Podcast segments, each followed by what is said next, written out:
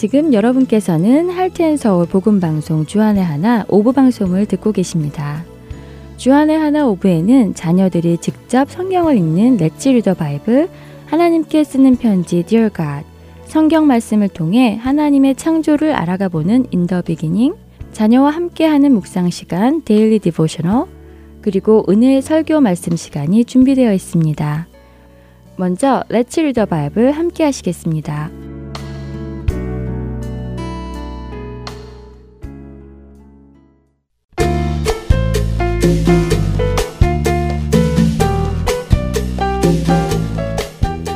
애청자 여러분 안녕하세요.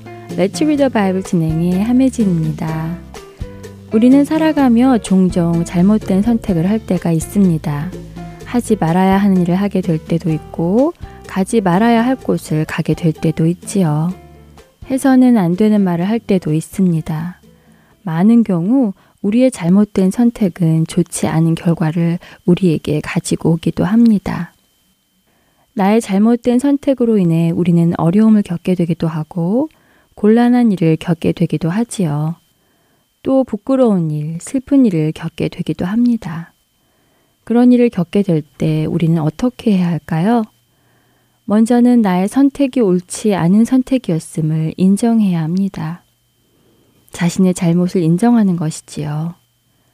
그리고 하나님께 자신의 잘못을 고백해야 합니다. 하나님, 제가 잘못된 선택을 했습니다. 그 잘못된 선택으로 인해 어려움을 겪고 있습니다. 라고 기도하는 것입니다. 그리고 하나님께 그 상황을 고쳐달라고 기도해야 합니다. 왜냐하면 어떤 어려움은 나의 잘못된 선택에 따라오는 결과일 수도 있고 어떤 어려움은 나의 잘못된 선택에 대한 하나님의 훈계일 수도 있기 때문이지요. 하나님은 우리를 사랑하십니다. 그분이 우리를 훈계하시는 목적은 우리를 혼내시는 데 있는 것이 아니라 우리로 잘못된 것이 무엇인지를 알게 하시고 옳은 길로 가게 하는 데 있습니다. 그렇기에 우리가 우리의 잘못을 깨닫고 하나님께 잘못을 시인할 때 하나님께서는 그 어려움이 우리의 잘못으로 인한 결과이든지 아니면 하나님의 훈계이든지 관계없이 고쳐주시고 회복시켜 주실 수 있습니다. 오늘 시편 6편에서 다윗도 자신의 잘못을 고백하며 하나님께 고쳐 주실 것을 기도합니다. 1절은 이렇게 시작하지요.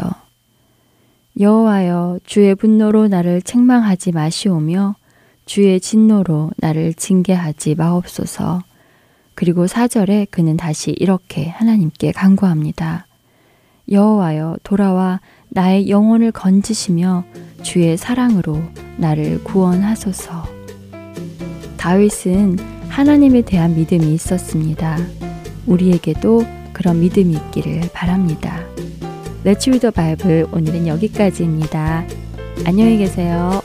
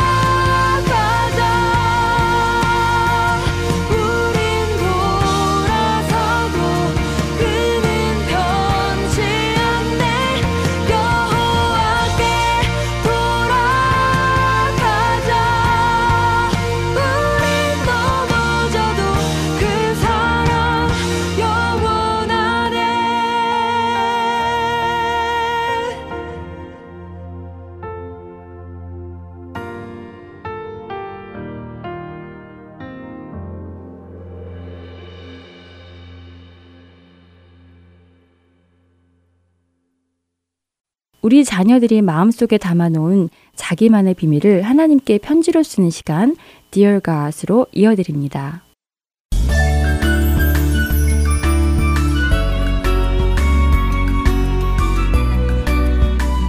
사랑하는 하나님, 지난해 11월에 뉴욕에서 이곳 아리조나로 이사를 했어요.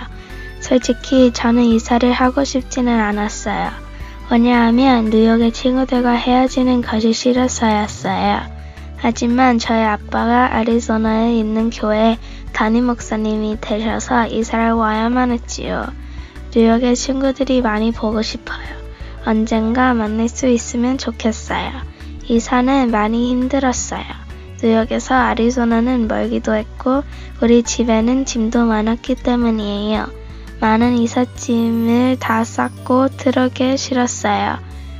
이삿짐을 트럭에 싣고 나서 우리 식구는 마지막으로 인사하기 위해 교회를 갔어요. 그런데 깜짝 놀랐어요. 왜냐하면 교회 친구들이 저와 제 오빠를 위해 깜짝 송별 파티를 준비해 놓은 거예요. 기대하지 않았던 파티라 너무 놀라웠고 친구들에게 고마웠어요. 하지만 친구들과 헤어져야 해서 슬픈 마음도 있었어요. 그리고 우리 가족은 아리조나로 왔지요. 우리가 아리조나에 도착했을 때 정말 좋았어요. 사람들이 우리 가족을 반갑게 환영해 주셔서 정말 좋았어요. 새 학교도 좋았어요. 많은 친구들도 만날 수 있었고요. 하나님, 우리 가족이 이사하는 동안에도 함께 해주셔서 감사해요. 우리 가족을 이곳으로 인도해 주셔서 감사해요. 앞으로도 저희 가족을 계속해서 돌봐주세요. 주님이 우리 가족을 통해 선한 일을 하시리라 믿어요. 그리고 사람들이 우리 가족과 저를 통해서 하나님이 살아 계시다는 것을 알았으면 좋겠어요. 우리 가족을 통해 하나님을 보기를 원해요. 하나님 사랑해요. 내일도 기도할게요.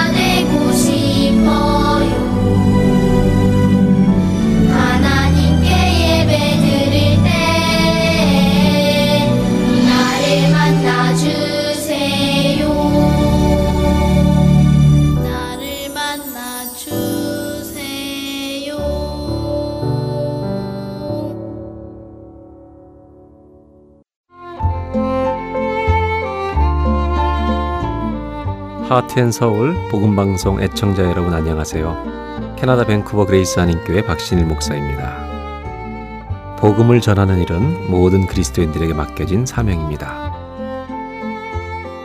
Heart and Soul 복음방송은 생명의 근원 되시는 예수 그리스도만을 전하는 방송사입니다. 여러분의 기도와 후원으로 이 사역은 계속될 것입니다.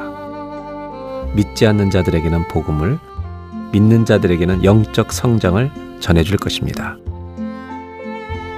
이 귀한 사역에 여러분들의 동참과 기도와 후원을 부탁드립니다.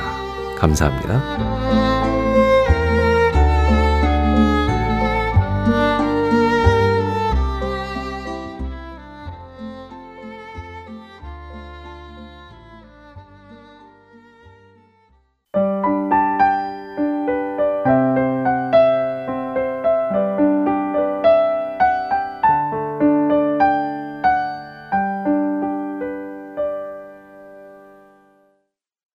The Beginning 시간입니다.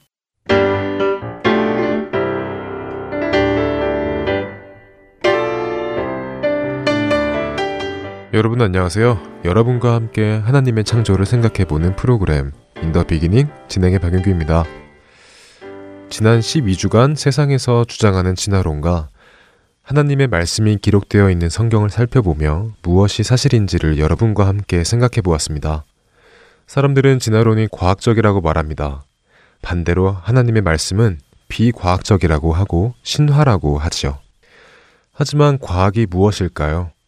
과학이란 사물의 구조, 성질, 법칙 등을 관찰 가능한 방법으로 얻어진 체계적이고 이론적인 지식의 체계를 말합니다.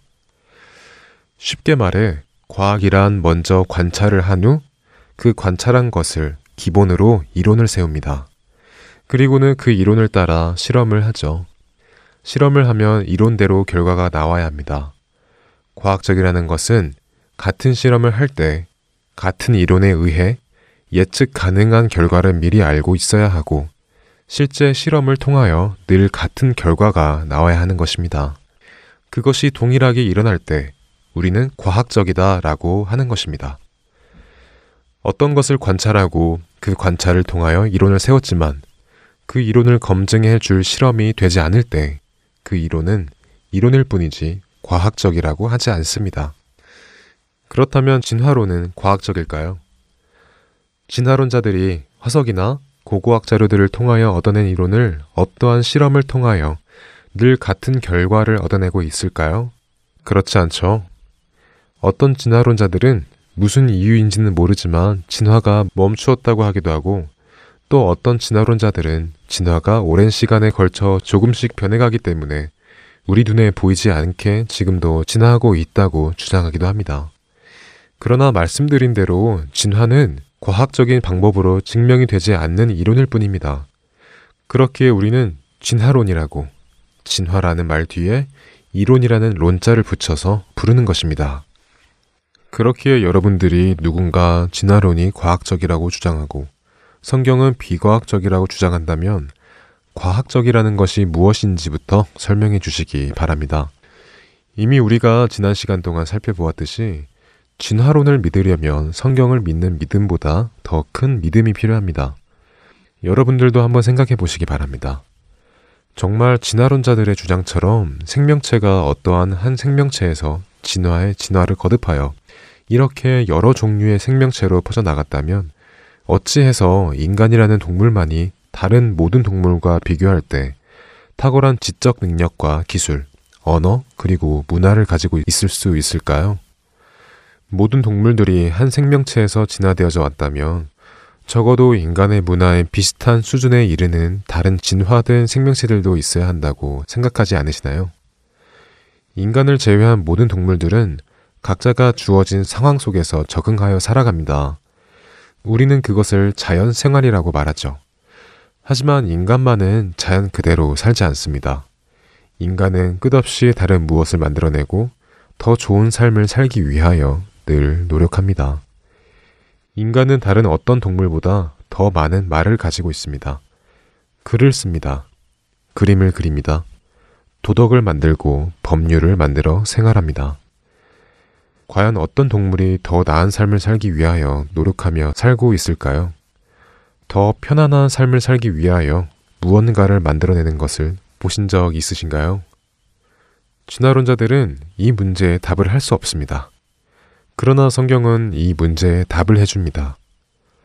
하나님이 이르시되 땅은 생물을 그 종류대로 내되 가축과 기는 것과 땅의 짐승을 종류대로 내라 하시니 그대로 되니라.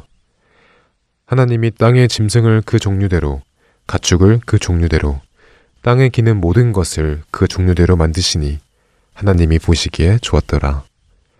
하나님이 이르시되 우리의 형상을 따라 우리의 모양대로 우리가 사람을 만들고 그들로 바다의 물고기와 하늘의 새와 가축과 온 땅과 땅에 기는 모든 것을 다스리게 하자 하시고 하나님이 자기 형상 곧 하나님의 형상대로 사람을 창조하시되 남자와 여자를 창조하시고 하나님이 그들에게 복을 주시며 하나님이 그들에게 이르시되 생육하고 번성하여 땅에 충만하라 땅을 정복하라 바다의 물고기와 하늘의 새와 땅에 움직이는 모든 생물을 다스리라 하시니라. 여호와 하나님이 땅의 흙으로 사람을 지으시고 생기를 그 코에 불어 넣으시니 사람이 생명이 되니라. 창세기 1장 24절에서 28절의 말씀과 창세기 2장 7절의 말씀입니다. 인간이 다른 모든 생명체와 다르게 특별함을 가진 이유는 하나님께서 인간을 특별하게 창조하셨기 때문입니다. 다른 모든 생명체는 하나님께서 말씀으로 창조하셨지만 인간만은 하나님께서 직접 흙을 빚어 만드셨고 그 코에 하나님의 생기를 불어넣으셨습니다. 하나님이 인간을 창조하실 때 하나님의 모든 창조물인 다른 생명체들을 다스리는 역할을 주셨습니다. 그렇기에 인간은 다른 모든 생명체와 다르게 구별된 것입니다. 세상의 사람들이 하나님의 창조를 믿지 않고 하나님의 존재를 믿지 않고 한 생명체가 진화의 진화를 거듭하여 생겨났다고 주장하는 마음 속에는 자신들의 삶에 대하여 책임을 지고 싶지 않은 마음이 있기 때문입니다. 한번 죽는 것은 사람에게 정해진 것이요. 그 후에는 심판이 있으리니. 히브리서 9장 27절의 말씀입니다. 성경은 분명히 모든 사람들이 죽고 그 후에는 심판이 있을 것을 말씀하십니다. 심판이 있다면 사람들은 자신의 삶에 대하여 책임을 져야 합니다. 자신들이 산 삶의 옳고 그름에 따라 상과 벌을 받아야 합니다. 그들은 이 사실을 억지로 부인하는 것이죠. 하나님께서는 우리의 죄값을 우리가 아닌 하나님의 아들이신 예수 그리스도께 치르게 하셨습니다. 우리가 심판을 받지 않게 하신 것입니다. 죽음을 두려워하고 심판을 두려워하는 사람들에게 우리는 그들이 더 이상 두려워하지 않아도 됨을 알려주어야 할 것입니다. 바로 예수 그리스도를 전함으로 말입니다. 인더 비기닝 저는 여기에서 마치겠습니다. 그동안 청취해 주셔서 감사합니다. 안녕히 계세요.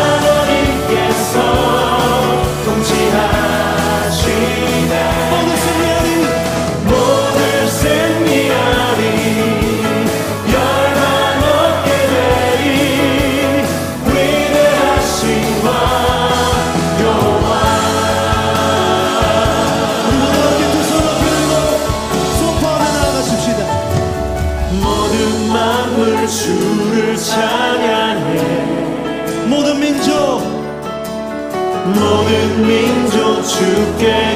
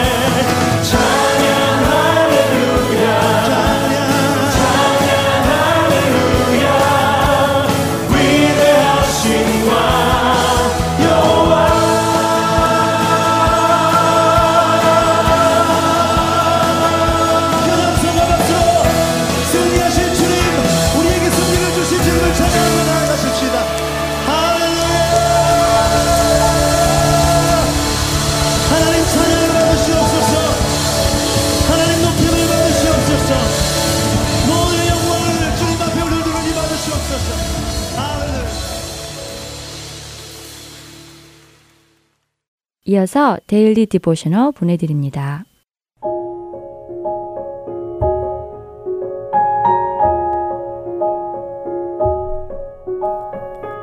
애청자 여러분 안녕하세요. Daily Devotional 진행의 최소영입니다.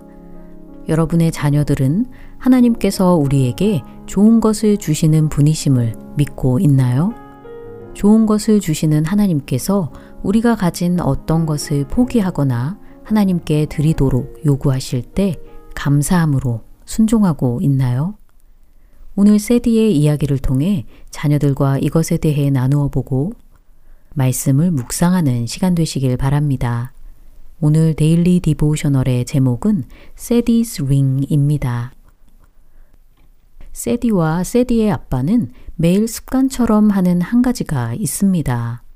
그것은 바로 아빠가 일을 마치고 집에 돌아오시면 세디가 아빠의 무릎에 앉고 아빠는 세디에게 세디야 아빠를 사랑하니? 라고 묻는 것이지요. 그러면 세디는 네, 저는 아빠를 사랑해요 라고 대답하며 아빠의 셔츠 주머니 속에 있는 작은 선물을 꺼내는 것입니다. 그 선물은 동전이나 사탕, 장난감 등 세디를 위해 아빠가 준비한 작은 surprise 선물 같은 것이지요. 어느 날 아빠는 여느 때와 같이 세디야, 아빠를 사랑하니? 하고 물으셨고, 세디도 네, 아빠를 사랑해요 라고 대답했습니다. 대답과 동시에 세디는 아빠의 주머니에서 선물을 꺼내보았는데요. 그날의 선물은 아빠가 discount store에서 사온 작은 반지였습니다. 반지가 너무 예쁘다며 좋아하는 세디는 그 반지를 날마다 끼고 있을 만큼 마음에 들어 했지요. 반지를 낀 손가락에 반지 자국이 초록색으로 남아있을 정도였습니다. 그리고 몇 주가 지난 후 어느 날 일을 마치고 집에 오신 아빠는 세디에게 언제나 그러셨듯이 아빠를 사랑하니? 라고 물으셨고 세디도 네, 아빠를 사랑해요. 라고 대답했습니다. 세디의 대답을 들으신 아빠는 아빠를 사랑한다면 전에 아빠가 주었던 그 반지를 다시 돌려달라고 말씀하셨지요. 생각지도 못한 아빠의 말씀에 놀란 세디는 이 반지가 너무 좋은데 왜 아빠에게 주어야 하냐며 그냥 자기가 갖고 있으면 안 되냐고 묻습니다. 그러나 아빠는 단호한 표정으로 손을 펴서 세디에게 내어 보였고 어쩔 수 없이 세디는 천천히 반지를 빼서 아빠에게 드렸지요. 그러자 아빠는 자, 이제 내 주머니에 있는 것을 가져가렴. 아마 너가 정말 좋아할 거야. 라고 웃으며 말씀하셨고 아빠의 주머니에 손을 넣은 세디는 깜짝 놀랐습니다. 아빠가 준비하신 선물은 바로 진짜 금으로 만들어진 반지였지요. 이전 것과는 비교도 할 수 없이 빛나고 예쁜 반지였습니다. 세디는 새 반지가 전에 받은 반지보다 훨씬 예쁘고 마음에 든다며 만약 아빠가 새 반지에 대해 미리 알려주셨다면 망설이지 않고 예전 반지를 드렸을 것이라고 말했지요. 아빠는 웃으며 이렇게 말씀하십니다. 아빠가 오늘 너에게 반지를 달라고 했던 것처럼 예수님께서도 우리에게 우리가 정말 좋아하는 무언가를 달라고 하실 때도 있단다. 그러나 우리가 예수님 뜻대로 우리의 것을 포기하고 그 말씀대로 순종할 때 우리는 그것이 없으면 큰일 날 것 같지만 우리의 모든 것을 하시는 주님께서 가장 좋은 것으로 채워주시고 인도해 주신단다. 예수님이 우리를 얼마나 사랑하시는지 또 예수님은 우리가 그분을 위해 무엇이든 포기할 수 있기를 바라고 계신다는 것을 꼭 기억하렴. 자녀들에게 우리가 포기하기 싫은 무언가를 예수님 앞에 내려놓으라고 말씀하실까봐 두렵고 싫은 마음이 들지는 않는지 물어보시기 바랍니다. 그 무언가는 자신을 위해 쓰려고 했던 물질일 수도 있고, 그냥 편하게 놀고 싶은 시간을 다른 사람을 위해 섬기는데 사용해야 하는 경우일 수도 있습니다. 예수님께서 우리에게 무엇을 요구하실지라도 우리는 감사함으로 예수님 말씀에 순종해야 함을 자녀들에게 가르쳐 주세요. 또한 예수님은 이미 우리에게 가장 좋은 것을 주신 분이심을 자녀들이 기억해야 할 것입니다.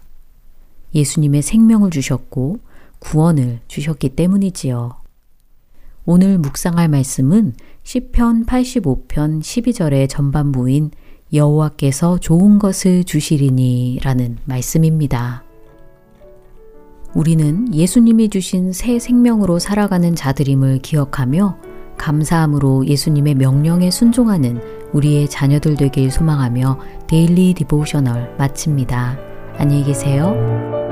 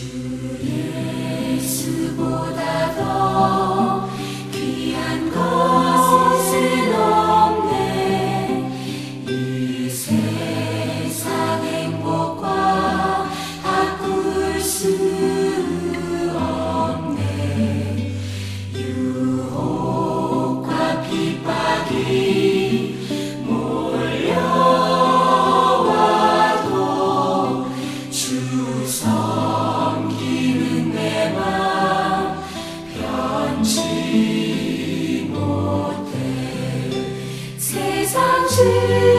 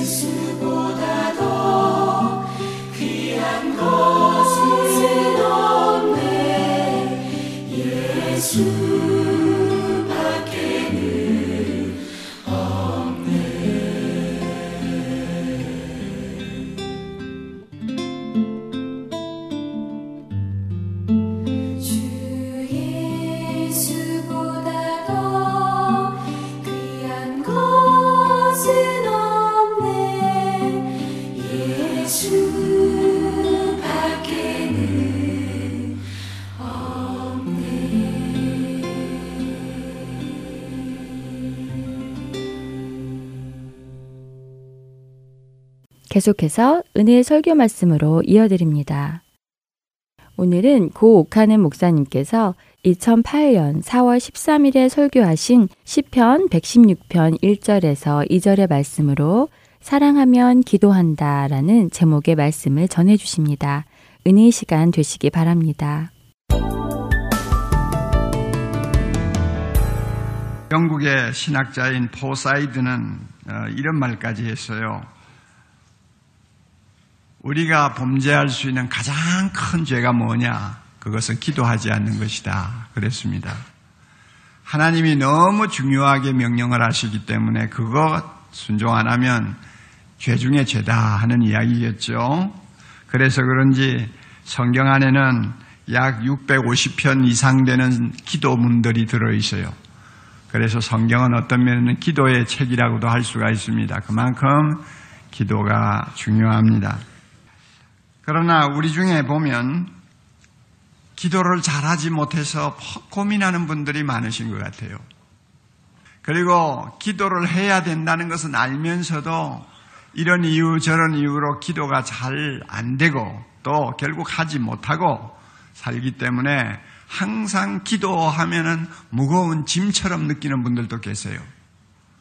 또 어떤 분들은 아예 기도 좀 하려다가 안 되니까 포기해버리고 주일날 교회만 왔다 갔다 함으로 인해서 그 마음에 남이 모르는 죄책감을 안고 있는 사람도 있어요. 기도 못하는 데에 대한 죄책감이죠. 참 이것은 안타까운 사실입니다. 어떻게 보면은 뭐 그런 심정도 이해를 할 수가 있어요. 혹자는 말하기를 기도가 뭐냐? 하나님께 가는 가장 쉬운 길이면서 가장 어려운 길이다 그랬어요. 하나님께 가는 가장 쉬운 길이고 가장 어려운 길이다. 뭐 무슨 말이 그래? 우리가 그렇게 생각할 수 있겠는데 이 말을 조금 바꾸면은 차라리 이렇게 하는 것이 나아요. 기도가 뭐냐? 가장 쉬운 것 같지만은 가장 어려운 길. 하나님께 가는 가장 쉬운 길 같지만은 사실은 가장 어려운 길이다. 이렇게 이야기하는 편이 더 솔직할 것 같습니다. 우리 모두는 시공에 갇혀 있지 않습니까? 한 줌의 흙으로 빚어져서 땅에 발을 붙이고 사는 참 하찮은 존재 아닙니까? 이런 존재가 누구하고 지금 대화를 나누어야 됩니까? 천지 만물을 창조하시고 영으로 계시고 거룩하신 하나님과 대화하는 것이 기도라고 말이에요. 그게 어떻게 쉽습니까? 우리 눈에는 보이지 않습니다. 아무리 불러도 하나님은 보이지 않아요. 우리가 한두 시간 엎드려 기도해도 하나님은 이런 방구 대꾸도 안 하십니다.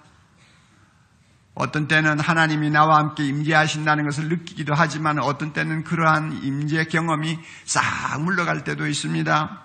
종잡을 수가 없어요. 그래서 만족스러운 접촉점을 찾기가 어려운 것이 사실은 기도라고 할 수 있습니다. 여러분, 기도가 힘든 짐이요, 무거운 짐이요, 마음에 은근히 부담스러운 것이 되고 있습니까? 이 시간 성령께서 그 짐을 내려놓을 수 있도록 말씀을 통해 은혜 주시기를 바랍니다. 저는 오늘 읽은 본문을 보면서 가끔 도전을 받습니다. 이 시편은 누가 썼는지 모르겠는데요.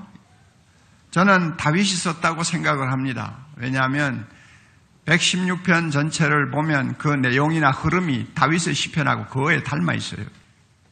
한번 본문을 다시 한번 우리 마음에 두고 묵상을 좀 해봅시다. 여호와께서 내 음성과 내 강구를 들으심으로 내가 뭐라 한다고요? 그를 사랑하는도다. 그 길을 내게 기울이셨으므로 내가 뭐 한다고요? 평생에 기도하리로다. 이 말씀을 가만히 묵상하면 다윗은 기도를 굉장히 즐거워하는 사람 같이 느껴져요. 막 기도가 막 하기 싫은데 안 할 수가 없어서 억지로 하는 사람이 아니고 참 기도가 좋아서 기도하는 것이 너무 행복해가지고 날마다 기도하는 사람으로 우리에게 비춰집니다. 이게 도전이 된다 그 말이에요. 평생 90평생을 맹인으로 살면서 위대한 찬양과 위대한 기도의 모범을 보여주었던 크로스비라고 하는 부인이 남긴 찬송가가 하나 있죠. 219장인데요. 그 가사에 있는 내용이 생각이 나요. 그 가사의 3절에 이런 말이 있어요. 주의 보좌로 나아갈 때에 어찌 아니 기쁠까? 주의 얼굴을 항상 배우니 더욱 친근합니다. 번역이 조금 어설프게 되어 가지고 우리에게 와 닿는 것이 없습니다만은 실제로는 이 본문의 원문은 뭐냐 하면 하나님 앞에 앉아서 한 시간 기도 드리는 그 기도의 시간이 얼마나 나에게 기쁨이 충만한지요. 이것만큼 행복한 것이 없습니다 하는 내용이에요. 주의 보좌로 나아갈 때 어찌하니 기쁠까? 기도하러 나갈 때 얼마나 기쁜가? 기도하면서 주의 얼굴을 항상 배울 수 있으니 이것만큼 나에게 행복이 어디 있느냐 하는 내용 가사거든요. 이 가사와 다윗이 지금 116편 1절 2절에 고백하는 내용하고 거의 일치해요. 이게 저에게 도전이 되는 것입니다. 기도가 그렇게 행복한가? 다윗이 그런데 나는 그렇지 못할 때가 너무 많은데 하는 생각이 드니까 도전을 받는 거죠. 여러분에게도 이런 도전이 있어야 될 줄을 압니다. 그러면 다윗이 이렇게 행복한 기도자가 될 수 있었던 비결이 있을 거 아니에요. 그 비결이 뭐냐? 우리가 본문을 놓고 가만히 음미해 보면 그 비결은 한마디에 집중되어 있어요. 사랑이에요. 하나님을 향한 사랑이에요. 자기의 기도를 들으시는 하나님에 대한 사랑이에요. 내가 그를 사랑하나이다. 하나님을 사랑하는 마음 때문에 그의 기도는 너무나 행복한 기도가 되었고 기쁨이 넘치는 기도가 되었습니다. 그가 어떻게 하나님을 사랑하게 되었는지 이 본문에는 설명이 없습니다만은 우리가 이 본문을 묵상하면 대충 한 두 가지 유추를 할 수 있습니다. 추리를 할 수가 있어요. 다윗이 어떻게 하나님을 그렇게 사랑하면서 기도할 수 있었는가? 저는 처음부터 다윗이 하나님을 사랑해가지고 기도했다고는 보지 않습니다. 그런데 기도의 연륜이 점점 쌓이면서 하나님이 자기 음성을 들어주시고 자기 강구를 들어주시고 자기가 부를 때마다 귀를 기울여 주신다고 하는 사실이 이게 보통 일이 아니라는 사실을 점점 깨닫게 돼서 이게 보통 일이 아니라는 것.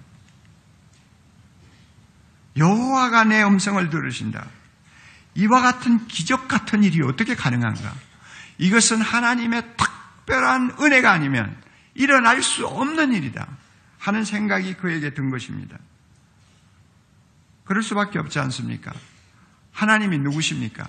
에레미야의 말을 한번 인용해 볼까요? 하나님이 누구세요? 에레미야 32장 17절에 이런 말씀이 있어요. 주 여호와여 주께서 큰 능력과 표심팔로 천지를 지으셨사오니 주에게는 할 수 없는 일이 없으시니이다.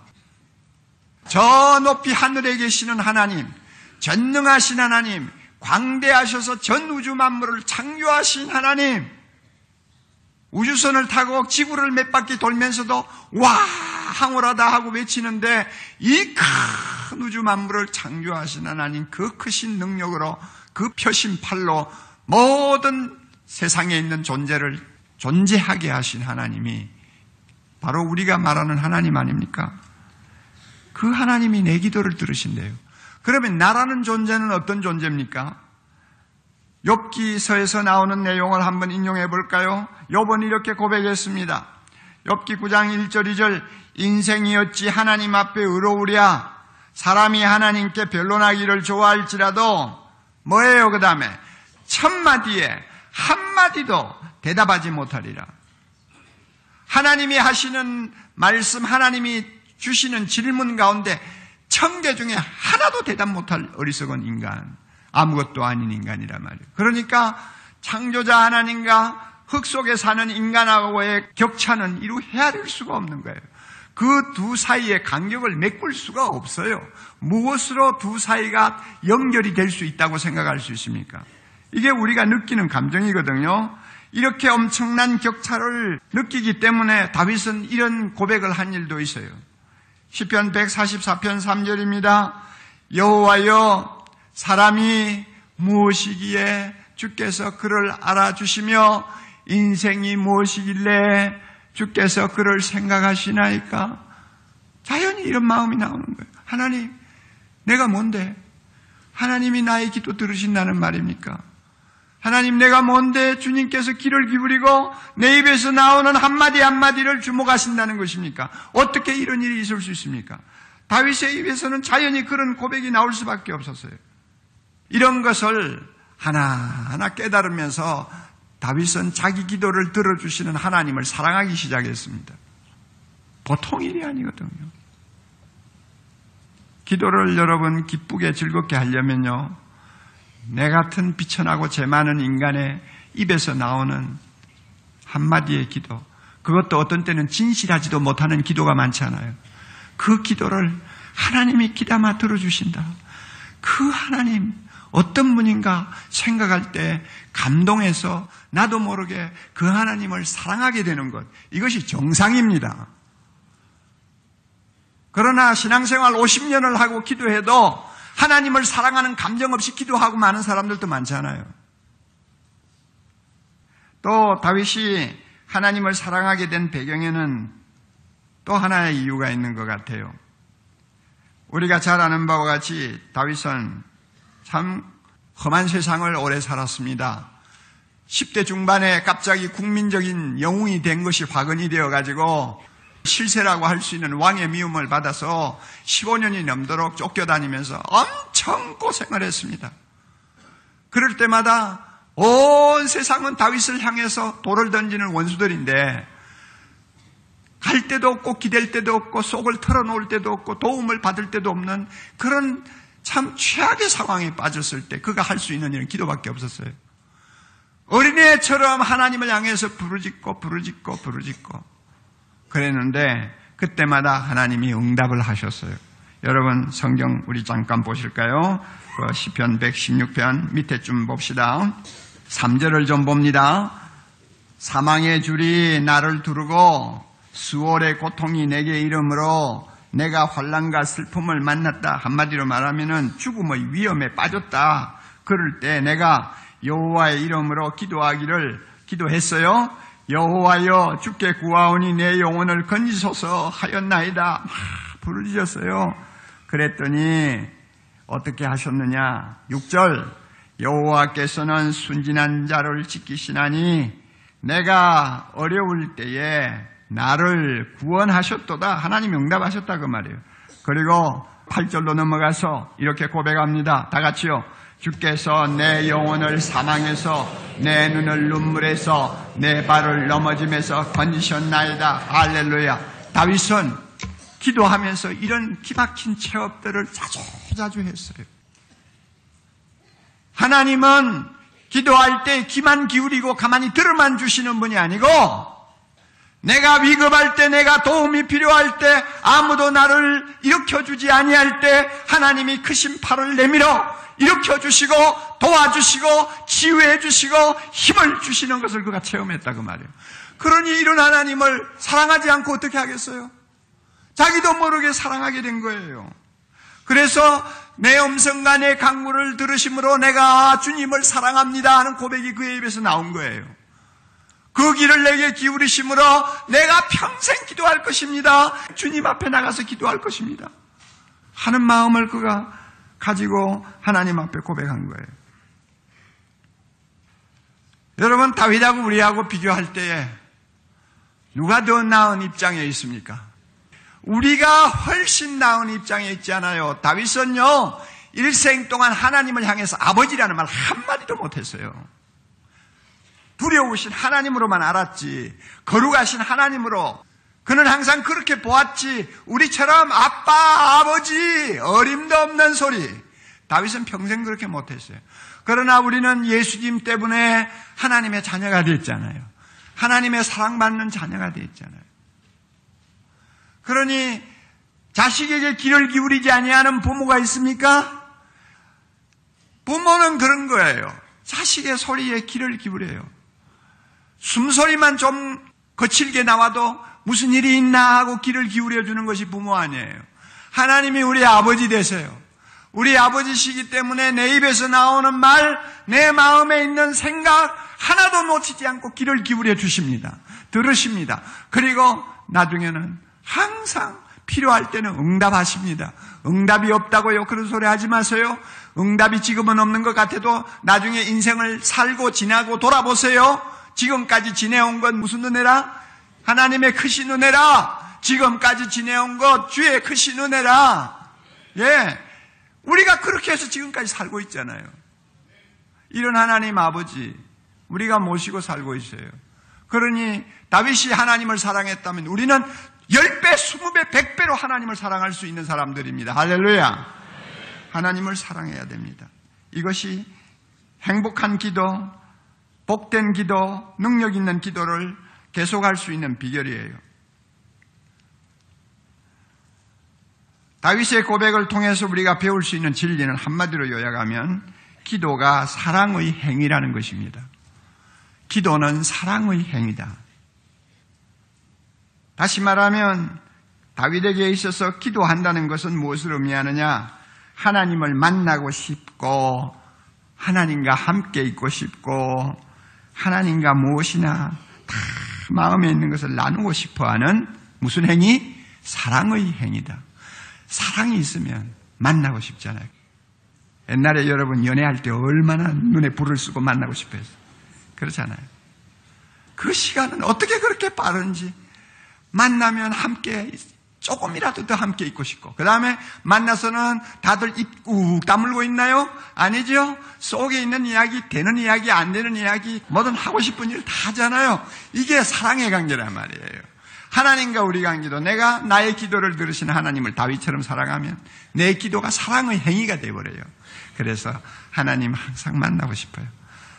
만나면 기도하는 시간에 하나님하고 가만히 있는 것이 참 행복해요. 그리고 뭐든지 말하고 싶어요.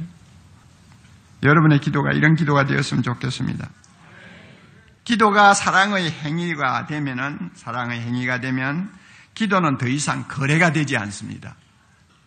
기도의 본질은 전능하신 하나님, 좋으신 하나님, 모든 것을 다 가지신 하나님, 무궁한 사랑으로 우리를 품어주시는 하나님 아버지가 내 음성과 내 강구를 들으심으로 너무 좋아서 그분 앞에 가서 앉는 것이 기도의 본질입니다. 하나님이 너무 크시고 좋으시고 자비로우시고 나를 너무 사랑하시기 때문에 그냥 그 앞에 나가서 앉고 싶어 하는 거. 이게 기도의 본질이에요. 뭐 주고받고 내가 얻고 하는 것은 뒷문제고, 그저 하나님이 좋아서 그 앞에 가서 앉는 거예요. 엎드리는 거예요. 그리고 그와 함께 교제하고 대화하면서 즐거워하는 것이 기도의 본질이라고 저는 생각합니다. 기도가 사랑의 관계에서 나오는 사랑의 행위임을 몸소 보여주신 분이 누굽니까? 예수 그리스도입니다. 세상에 오신 예수님 어떻게 사셨어요? 사보음서를 우리가 잘 보면요. 예수님은 하나님을 아버지, 아버지 부른 것이 한 170번 나오는데요. 예수님이 오시기 이전에 아무도 하나님을 그런 식으로 부르고 하나님을 찾은 사람이 없어요. 어디 예수님이 처음이에요. 아버지, 아버지. 그러므로 그에게 있어서 기도라는 것은 무엇이었느냐? 사랑하는 아버지를 찾는 일이었습니다.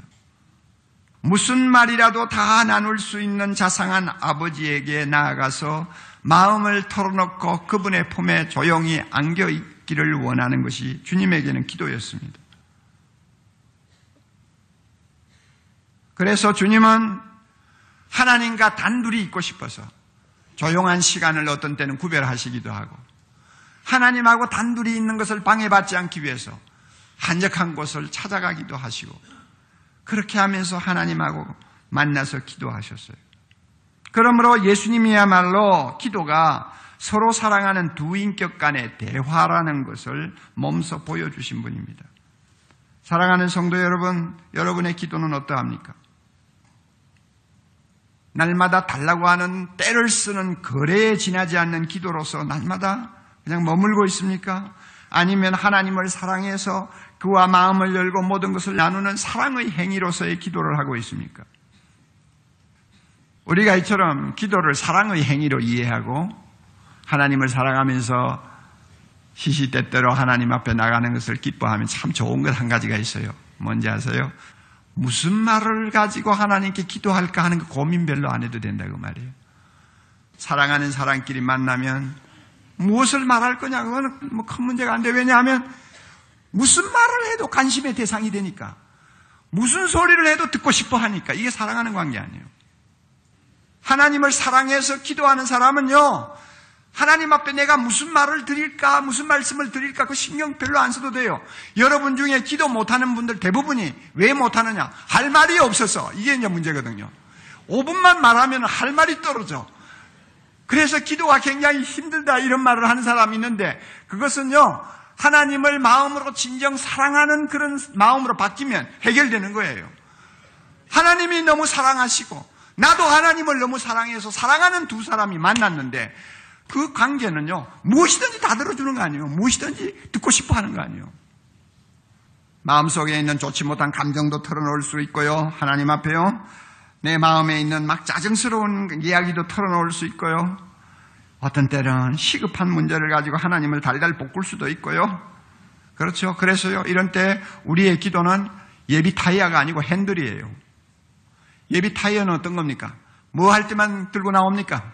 펑크 날 때만 들고 나오잖아요. 기도가 예비 타이어가 된 사람들 많죠. 불이 나야 기도하는 사람이 있어요. 그렇죠. 타이어가 터져야 기도하는 사람이 있어요. 그런 핸들은 차만 탔다 하면은 한순간도 놓지 않고 손에 쥐고 흔들지 않아요. 돌리지 않아요. 사랑의 기도는 그런 거예요. 하나님 앞에 사랑의 마음을 가지고 나가서 기도하는 사람은 핸들과 같아요. 그저 이리 틀면서도 하나님 앞에 기도하고 저리 틀면서도 하나님 앞에 기도하고 항상 손 안에서 도는 핸들과 같이 내 마음이 하나님을 향해서 열려 있는 거예요. 시편을 보면 아주 흥미로운 사실이 하나 있습니다. 시편은요. 하나님을 사랑한 경건한 자들이 하나님께 아랜 온갖 기도들로 가득합니다. 시편을 잘 읽어보세요. 두려워 떠는 사람도 있습니다. 찬양하는 소리도 있습니다. 불안해하는 사람도 있습니다. 분노해가지고 부들부들 떠는 사람도 있습니다. 사랑하는 사람도 있습니다. 근심에 찔린 사람도 있습니다. 절망에 빠진 사람도 있습니다. 감사함에 춤을 추는 사람도 있습니다. 슬픔에 땅을 치는 사람도 있습니다. 의심하는 사람도 있습니다. 고통하는 사람도 있습니다. 그뿐인가요? 기뻐서 하나님을 영광 돌리는 사람이 있는가 하면 남을 저주하는 사람도 있고 복수하는 사람도 있고 다 있는 거예요 시편 안에. 이건 뭘 의미하느냐? 사랑하는 마음으로 하나님 앞에 나가면 내놓지 못할 것이 없다 그 말이에요. 그 중에서 우리의 주목을 끄는 것이 있다면 저주하는 기도입니다. 어떻게 하나님 앞에 기도할 때 남을 저주합니까? 있을 수 있어요, 없어요? 그런데 집에 가서 시편 109편을 읽어보세요. 저주하는 시편이 몇 개 있는데 그 중에서 대표적인 것이 109편이에요. 아마 이것도 다윗인 것 같은데요.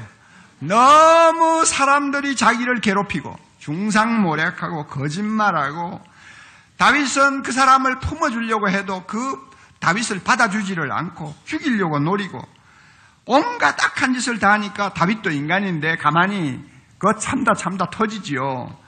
못 견뎌가지고 하나님 앞에 엎드려서 자기를 괴롭히는 사람들을 저주하기 시작합니다. 뭐라고 저주하는지 아세요? 하나님, 사탄이 그의 오른편에 서게 하소서. 하나님, 그가 기도할 때마다 그 기도가 죄가 되게 하옵소서. 하나님, 그 사람 오래 살지 못하고 요절하게 하옵소서. 저주치고는 기가 막히죠. 하나님, 그 사람의 직분을 빼앗아 타인에게 주소서. 하나님, 그 자식들 다 고아가 되게 하시고, 그 아내들은 전부 다 가부가 되게 하소서. 하나님, 그 자녀들이 유리하면서 빌어 먹을 때, 그 자녀에게 동령을 베푸는 사람이 하나도 없게 하옵소서. 고리대금 하는 자가 그가 가진 소유를 다 빼앗아가게 하소서. 하나님, 그것만으로도 속이 안 찹니다. 자손이 아예 끊어지게 하소서. 그것도 안 되겠어요. 조상의 죄값을 전부 다 그 자식들에게 갚으시옵소서. 여러분 이런 저주가 천하에 어디 있어요? 저는 이런 저주의 기도를 보면서 오랫동안 참 곤혹스러움을 금치 못했어요. 세상에 이런 기도가 어디 있나? 하나님 앞에 나가서 기도하는 기도가 이런 기도가 어디 있나? 하고 생각을 하고 고민을 했는데 얼마 전에 제가 읽는 책을 통해서 큰 깨달음을 얻었어요. 여러분 우리가 잘 아는 바와 같이 사람은 누구나 마음으로 악마 같은 생각에 빠질 때가 있습니다. 있습니까? 없습니까? 있죠. 저주하고 싶은 마음 생기죠. 복수하고 싶고 심하면 죽이고 싶은 생각이 있어요? 없어요? 옥목사 마음에도 그런 마음이 생겨요. 그런데 이런 그 독한 마음이 생길 때 우리가 대처하는 방법이 몇 가지 있어요. 하나는 진짜 복수하는 거예요. 근데 이것은 하나님 앞에 죄 짓는 일이니까 못하지요. 법이 또 그만한 일이니까 할 수가 없죠. 대부분이 포기하지요. 그 다음에 두 번째 방법이 있어요. 모든 분한 마음, 억울한 것을 꾹 참고 그냥 누르는 거예요. 우리 대부분이 그런 식의 방법을 선택하죠. 그 다음에 세 번째 방법이 있어요. 하나님 앞에 들고 가는 거예요. 저주의 기도를 드린 시편 저자들은 마지막 선택을 한 사람입니다. 하나님 앞에 자기의 감정을 다 들고 나갔어요. 저주하고 싶고 복수하고 싶은 마음을 하나님 앞에 그대로 들고 나갔어요. 여기에서 중요한 사실이 있습니다. 이런 악한 감정을 원수에게 직접 쏟아 놓으면 그것은 저주가 됩니다. 맞아요? 그러나 선하신 하나님 앞에 그 악한 감정을 다 쏟아 놓으면 그것은 탄원이 됩니다. 하나님 앞에 부르짖는 단원이 되는 거예요. 성격이 달라요. 그러니까 기도가 저주를 무엇으로 바꾸는 것입니까? 탄원으로 바꾸는 것입니다. 이게 기도예요. 그렇기 때문에 시편의 저주가 기도가 되는 거예요. 실제로 그 사람이 그런 저주를 받기를 원해서가 아니라 너무 마음이 힘들고 고달프고 고통스러우니까 그냥 하나님 앞에서는 마음 놓고 다 털어놓는 거예요. 털어놓으면 그게 그 사람을 저주하는 것이냐? 아니에요. 하나님 앞에 모든 것을 있는 대로 단언하는 거예요. 그게 뭐가 나쁘냐 그 말이에요. 하나님이 그래서 그 기도를 다 들어주시는 것입니다. 이런 단언의 기도를 주님 앞에 드리면 놀라운 일이 일어납니다. 자비로우신 하나님께서 그 마음의 아픈 감정과 그 고통스러운 소리를 다 들으실 뿐 아니라 때를 따라 그를 위로하시고 그래서 마음을 누그러뜨려 주시고 변화시켜 주시고 치료해 주시고 단잠 주시고 나중에는 원수도 포용할 수 있는 넓은 마음도 주시고 억울한 일이 있으면 풀어주시고 하나님이 그렇게 해주세요. 그러니까 하나님 앞에 나가면 여러분 못할 말이 없는 거예요. 우리가 세상을 살면서 억울한 일 당하는 경우가 얼마나 많습니까? 미움을 받을 때도 있습니다. 예수 믿는다는 이유 때문에 손해를 감수할 때도 있습니다. 중상모략을 당할 때도 있습니다. 또 예수 믿는 사람 어리석은 데가 있잖아요. 처음부 다 자기 마음 같은 줄 알고 그냥 사람을 믿어버리는 그런 바보 같은 짓을 좀 할 때도 있잖아요. 그러다가 보면 손해를 보기도 하고 망하기도 하고 감옥에 가기도 하고 얼마나 억울한 일이 많습니까? 그러면 우리가 이렇게 억울하고 고통스럽고 참 견디기 힘든 일을 당할 때 내 속에 있는 것을 다 털어놓고 이야기할 수 있는 대상이 있습니까? 없습니까? 없어요! 세상이 어디 있어요? 집에 들어오면 집사람 앞에 앉혀놓고 다 할 수 있을 것 같아도 집사람이 내 소리 들으면 기절할지도 모르고 잠을 못 잘지도 모르니까 하고 싶은 말 다 그냥 꾹 참고 그래서 좋은 말만 하고 없어 아무 일도 없어 괜찮아 괜찮아 그러지 어떻게 우리 마음을 다 텁니까? 친구를 찾아가서 내 마음에 있는 모든 원통한 이야기를 다 털어보십시오. 얼마는 들어줄 거예요. 그러나 한 20분 듣고 나면 그 다음에 털털 털고 일어날 거예요. 감당을 못하니까. 아무도 우리 마음을 털어놓을 사람이 없습니다. 썩지 마세요, 이 세상에는. 내 이야기 다 들어줄 사람 한 사람도 없습니다. 연애해가지고 잠깐 눈이 멀었을 때 단 한 1년 정도는 모르지만은 그 다음에는 아무도 없습니다. 오직 한 분만이 우리의 마음에 있는 좋은 감정도 나쁜 감정도 선한 감정도 독한 감정도 있는 대로 다 털어놓으면 한 시간도 좋고 밤새도록도 좋고 이틀도 좋고 금식을 1년 아, 한 달 하면서 주님 앞에 부르짖어도 좋고 실증 나지 않는 마음으로 다 들어주시는 분이 한 분 계세요. 누굽니까? 우리 좋으신 하나님. 내가 사랑하는 하나님입니다. 아버지입니다. 할렐루야. 그래서 시편 62편 8절에 이런 말씀이 있습니다. 백성들아 시시로 그를 의지하고 그 앞에 마음을 토하라. 또 누가복음 18장 7절 8절에 또 이런 말씀을 주님이 하셨어요. 하물며 하나님께서 그 밤낮 부르짖는 밤낮 부르짖는 택하신 자들의 무엇입니까? 원한을 원한을 풀어주지 아니하시겠느냐? 그들에게 오래 참으시겠느냐? 아니야. 내가 너희에게 이르노니 속히 그 원한을 풀어주시리라. 할렐루야. 그러므로 그 길을 우리에게 기울이시는 하나님을 사랑하십시오. 그러면 그 앞에 나갈 때마다 나는 무슨 말을 해야 될지 고민할 필요가 없습니다. 속에 있는 이야기 다 털 수 있어요. 저는 예수 잘 믿고 기도 열심히 하는 사람 치고 스트레스 받아가지고 우울증 걸리는 사람 못 봤어요. 스트레스를 풀 때가 있는데 왜 우울증에 걸립니까? 안 풀고 담고 있으니까 문제가 터지는 거지. 저는 지금까지 기도의 기쁨은 하나님을 사랑하는 데 있다고 말씀드렸습니다. 우리가 기도를 하나님과의 사랑의 관계로 발전시키고 하나님 앞으로 나가면 하나님 앞에 무슨 기도를 드려야 될까 하는 문제를 가지고 고민할 필요가 없다고 말했습니다. 어떤 기도를 드려도 하나님은 길을 기울여 주십니다. 얼마나 행복한 일입니까? 얼마나 큰 특권입니까, 여러분? 그런데 끝으로 한 가지 꼭 알아두세요. 기도가 사랑의 행위라고 해도 가만히 있는데 자연스럽게 절대 되지를 않는다는 사실입니다. 이 세상에서 가치 있는 일 치고 연습 안 하고 훈련 안 하고 되는 것은 하나도 없습니다. 장애물을 제거하는 훈련을 해야 돼요. 기도할 시간이 이것밖에 없는데 테레비가 보고 싶어서 안다라면 그 테레비를 끌 수 있는 훈련이 필요한 거예요. 기도하는 시간, 기도해야 될 시간인데 자꾸 핸드폰에 손을 가면 핸드폰 집어 던지는 훈련해야 되는 거예요. 이런 연습, 이런 훈련 안 하면 우리는 아무리 하나님을 사랑한다고 해도 하나님 앞에 나갈 수가 없어요. 인도의 성자 테레사가 한 번은 너무나 자연스럽게 행복하게 기도하는 모습을 하고 있으니까 옆에 사람이 물었어요.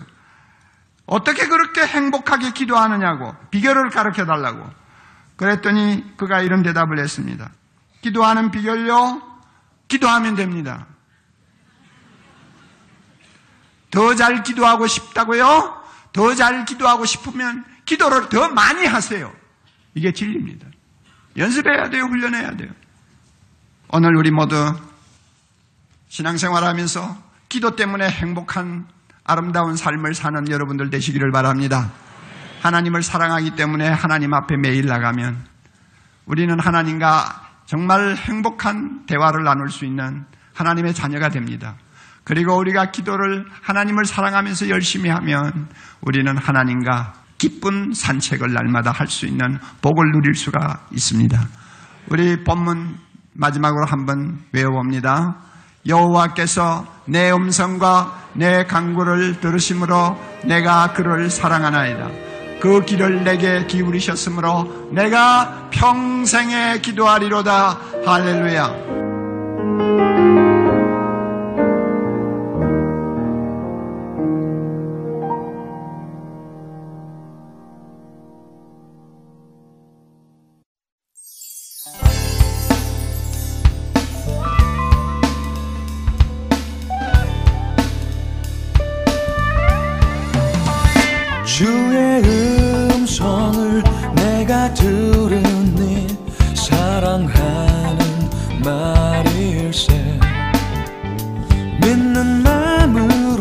주께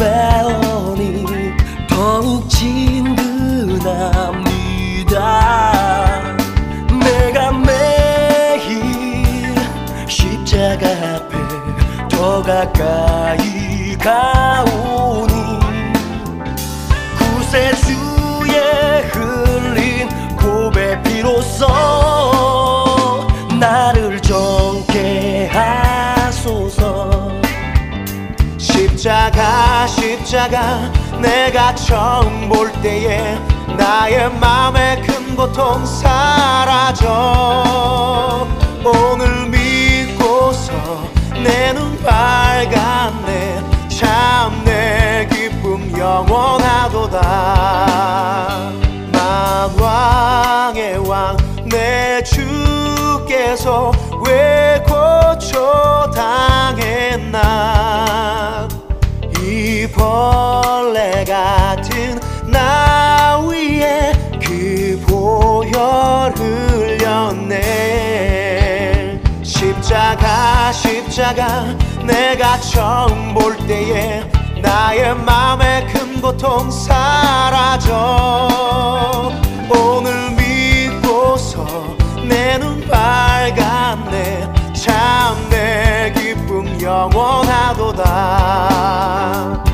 십자가 십자가 내가 처음 볼 때에 나의 맘에 큰 고통 사라져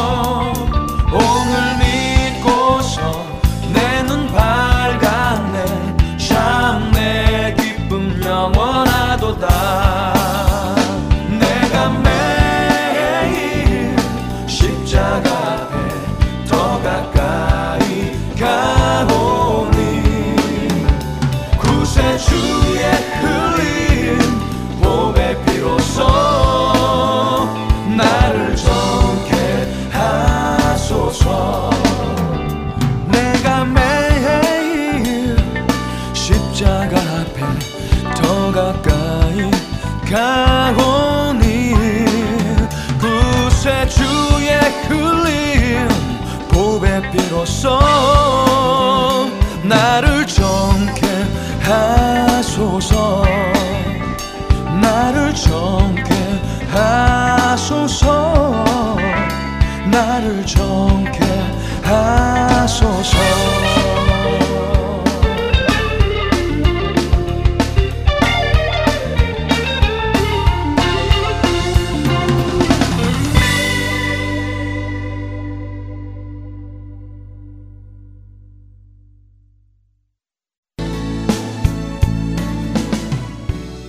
주안의 하나 오부 준비된 모든 순서는 여기까지입니다.